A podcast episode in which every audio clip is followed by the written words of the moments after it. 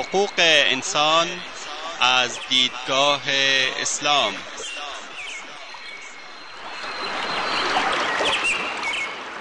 يا أيها الناس إنا خلقناكم من ذكر وأنثى وجعلناكم وجعلناكم شعوبا وقبائل لتعارفوا إن أكرمكم عند الله أتقاكم إن الله عليم خبير.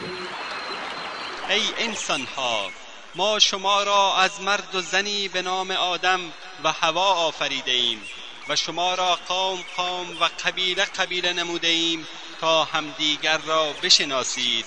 بیگمان گرامی ترین شما در نزد الله متقی ترین شماست. الله مسلما آگاه و با خبر است. تهیه و تقدیم اسحاق دبیری.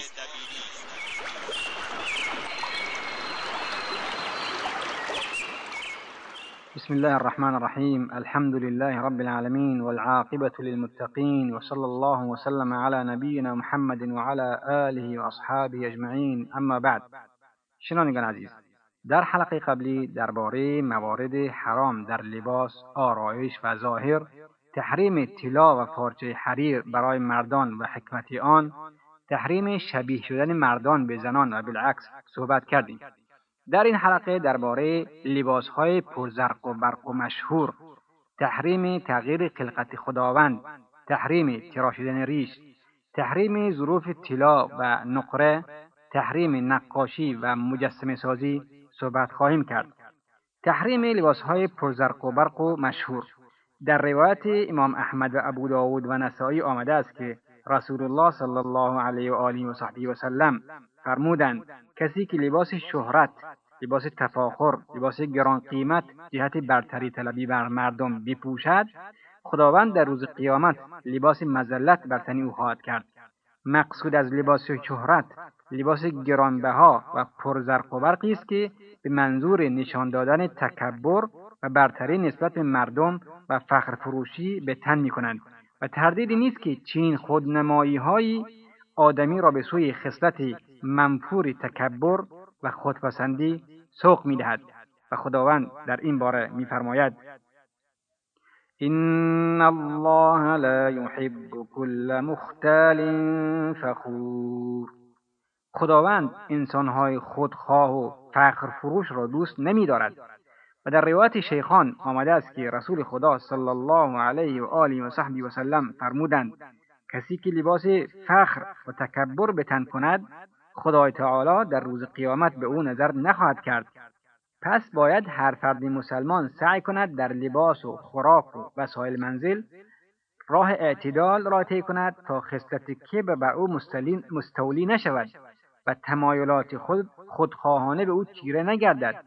مردی از ابن عمر رضی الله عنهما سوال کرد چه لباسی بپوشم گفت لباسی بپوش که نه سفیهان تو را خار بشمارند و نه عاقلان در آن عیب و اشکال ببینند. تحریم تغییر خلقت خداوند. در روایتی از مسلم آمده است که رسول خدا صلی الله علیه و آله و صحبی و سلم واشمه و مستوشمه و واشره و مستوشره را لعنت کرده است وشم همان خالکوبی است که گاهی نقوش قبیح نیز ترسیم می کنند و واشره و مستوشره یعنی خانمهایی که منظور زیبایی دندانهای خود را کوچک یا کوتاه می کنند. مستوشره انجام دهنده ای کار است. این اقدامات امروز به نام جراحی های زیبایی نام می شود و علت لعن پیامبر تغییر خلقت خدا و موجبات آزار و درد و رنج برای انجام دهنده این افعال است. به هر صورت کسی که به این اعمال مبادرت می کند می رساند که به قدر و خلقت الهی راضی نیست. قرآن کریم این گونه اعمال را جزو القاعات شیطانی به منظور گمراه کردن آدمی می‌خوانند و در قرآن میفرماید ولآمرنهم فلیغیرن خلق الله. شیطان می‌گوید پس آنان یعنی آدمیان را وادار خواهم کرد که خلقت الهی را تغییر دهند. البته اگر این گونه اعمال جراحی به جهت برطرف کردن بیماری جسمی یا اجزای ایجاد کننده بیماری مانند لوزه های بزرگ شده یا به منظور رعایت بهداشت مانند کوتاه کردن مو گرفتن ناخونها و برداشتن موی ناحیه آنه باشد اشکالی ندارد. تحریم تراشیدن ریش. در روایتی مسلم از ابو هریره رضی الله عنه آمده است که رسول خدا صلی الله علیه و آله و سلم فرمودند جز الشوارب ورخ اللحى و خالف المجوس. موی سبیل را کوتاه کنید موی ریش را رها سازید و به این وسیله با مجوس متفاوت گردید. و در روایت ابن اسحاق و ابن جریر از طریق یزید بن ابی حبیب آمده است دو نفر مجوسی به خدمت پیامبر خدا صلی الله علیه و آله و سلم رسیدند. هر دو ریش را تراشیده و سبیل را بلند کرده بودند. پیامبر صلی الله علیه و آله و سلم دوست نداشت که به آنان نگاه کند و فرمود وای بر شما چه کسی گفتد اینطور باشید؟ گفتند پادشاه ما کسرا دستور داده است. فرمود اما پروردگارم به من گفته است که ریش را بلند اما موی سیبیل را کوتاه نمایم. و همچنین در روایت احمد از ابو هریره آمده است که پیامبر خدا صلی الله علیه و آله و صحبی و سلم فرمود مانند یهودی ها و نصارا نباشید. موی ریش را بلند و موی سبیل را کوتاه کنید. و در روایت مسلم و احمد و اصحاب سنن از حضرت عایشه رضی الله عنها آمده است که رسول خدا صلی الله علیه و آله و صحبی و سلم فرمود ده مورد از سنت انبیاست.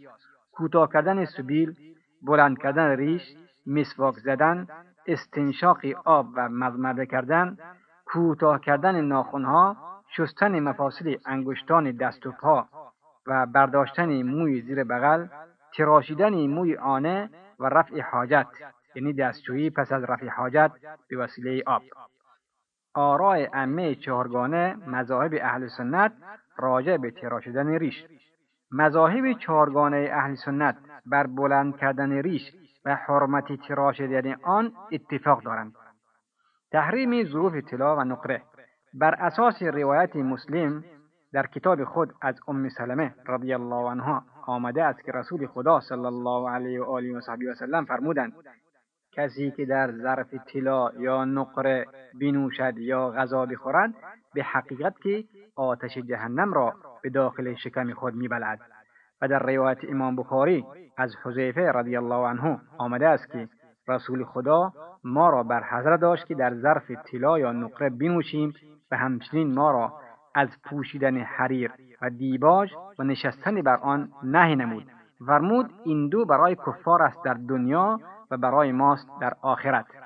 از این احادیث به خوبی در میابیم که استفاده از ظروف طلا و نقره و فرشهای حریر خالص در خانه مسلمان حرام است و استفاده کننده گناهکار است. این تحریم شامل مردان و زنان می شود و حکمت آن نیز پاک کردن منزل مسلمان از لوث مظاهر اشراف و استکبار است. تحریم نقاشی و مجسمه سازی بنابر روایت آمده است که ابن مسعود رضی الله عنه گفت شنیدم رسول خدا صلی الله علیه و آله و صحبی و سلم فرمودند در روز قیامت شدیدترین عذابها مربوط به ترسیم کنندگان تصاویر است. و در روایت بخاری مسلم از ابن عمر رضی الله عنهما آمده است که رسول خدا صلی الله علیه و آله و سلم فرمود کسی که این چنین تصاویر را ترسیم می کنند روز قیامت به ایشان گفته می شود آنچه ساخته اید زنده کنید. ایشان عذاب داده می شوند و در روایت بخاری مسلم از حضرت عایشه رضی الله عنها آمده است روزی رسول خدا صلی الله علیه و آله و صحبی و سلم از سفر بازگشت و وارد حیات منزل شد. در داخل حیات صندوقچه ای که با پارچه آن را پوشیانده بودم بر روی پارچه چند تصویر بود. رنگ پیامبر با دیدن آن عوض شد و فرمود ای عایشه شدیدترین عذابها در روز قیامت مال کسانی است که به تقلید از اعمال خداوند مبادرت می کنند پس آن را پاره کردم و از آن دو عدد بالش ساختم.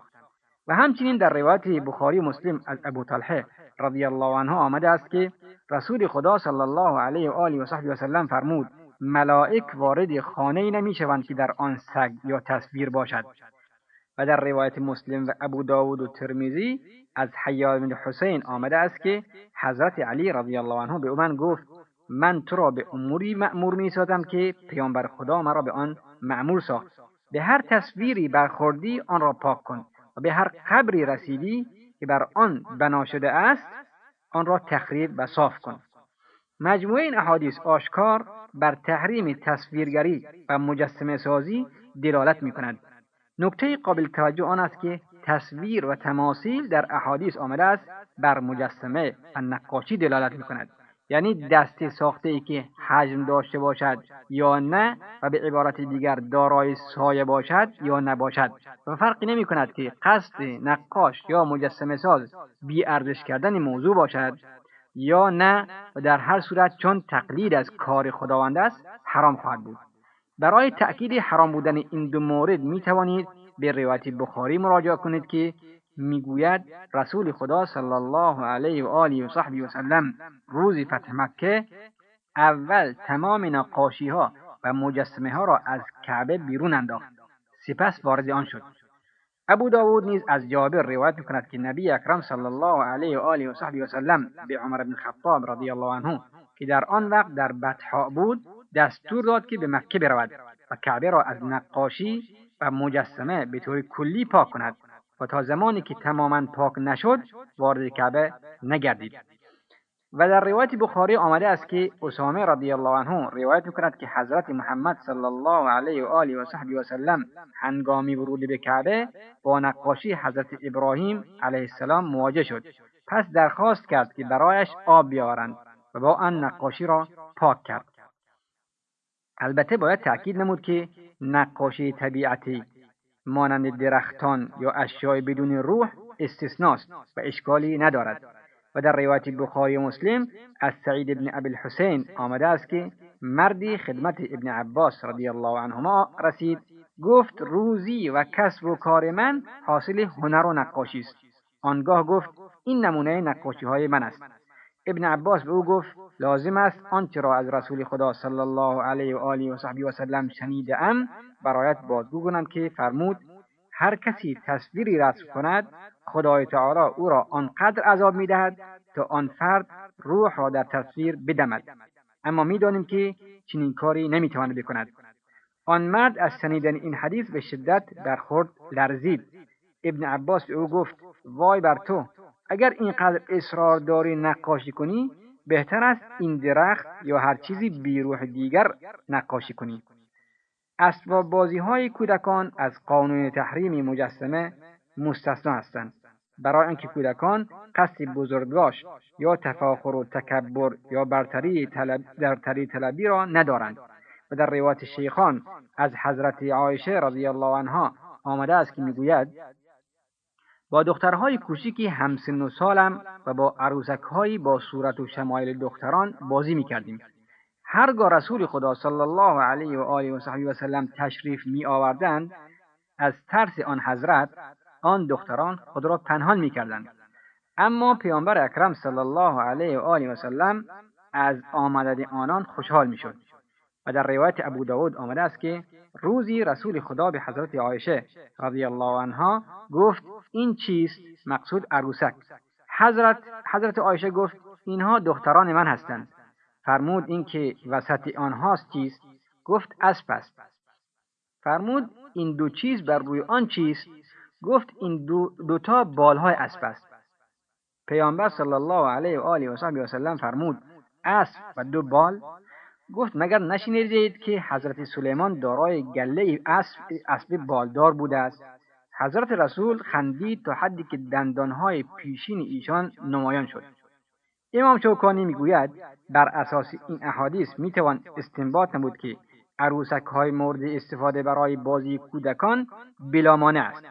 اما روایتی از امام مالک آمده است که در ارتباط با مردی که قصد خریدن عروسک برای دخترش را داشت آن را ناپسند دانست. قاضی عیاض می‌گوید بازی با عروسک برای کودکان نوع رخصت است. اما نکته ای که نظر شنونده عزیز را به آن جلب مینماییم آن است که ناقص کردن تصویر یعنی سربریدن آنان آن را از حرام بودن ساقط می کند و حلال می نماید و استفاده از آن نیز بلامانه خواهد بود. در روایت نسائی و ابن حبان آمده است که حضرت جبریل اجازه ورود خواست. حضرت رسول صلی الله علیه و آله و سلم فرمودند داخل شو. حضرت جبریل علیه السلام گفت چطور وارد منزل تو شوم در حالی که در داخل آن تصاویر وجود دارد؟ اگر به ناچار آنها را نگه میداری سر تصویر را قطع کن یا پارچه تصویردار را به بالش یا زیرانداز بدل نما. در ارتباط با عکس های برقی امروزه نیز طبق قاعده تحریم تصاویر بر مبنای عبارت شرعی حرام است مگر آنکه به جهت مصلحتی مانند کارت شناسایی جواز سفر و گذرنامه عکس مجرمین یا ضرورت تشخیصی باشد. در این صورت طبق قاعده که می‌گوید ضرورات امر محظور را مباح می‌سازد بلا اشکال خواهد بود.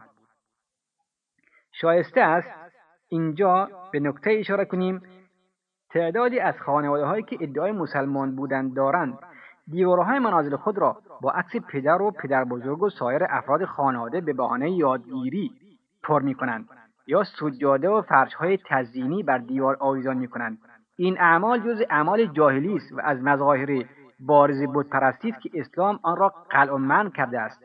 پس بر اولیا و مربیان است که منازل خود را از لوس این محرمات پاک نمایند و از این آثار منحرف کننده تنظیف کنند تا به تحصیل رضایت الهی نایل شوند و جزو رستگارانی باشند که خدای تعالی در مورد ایشان میفرماید و هر آن کس که از خدای تعالی و پیامبر اطاعت نماید پس با آنانی خواهد بود که خداوند به ایشان نعمت ارزانی داشته است از پیامبران و صدیقین و شهدا و صالحین.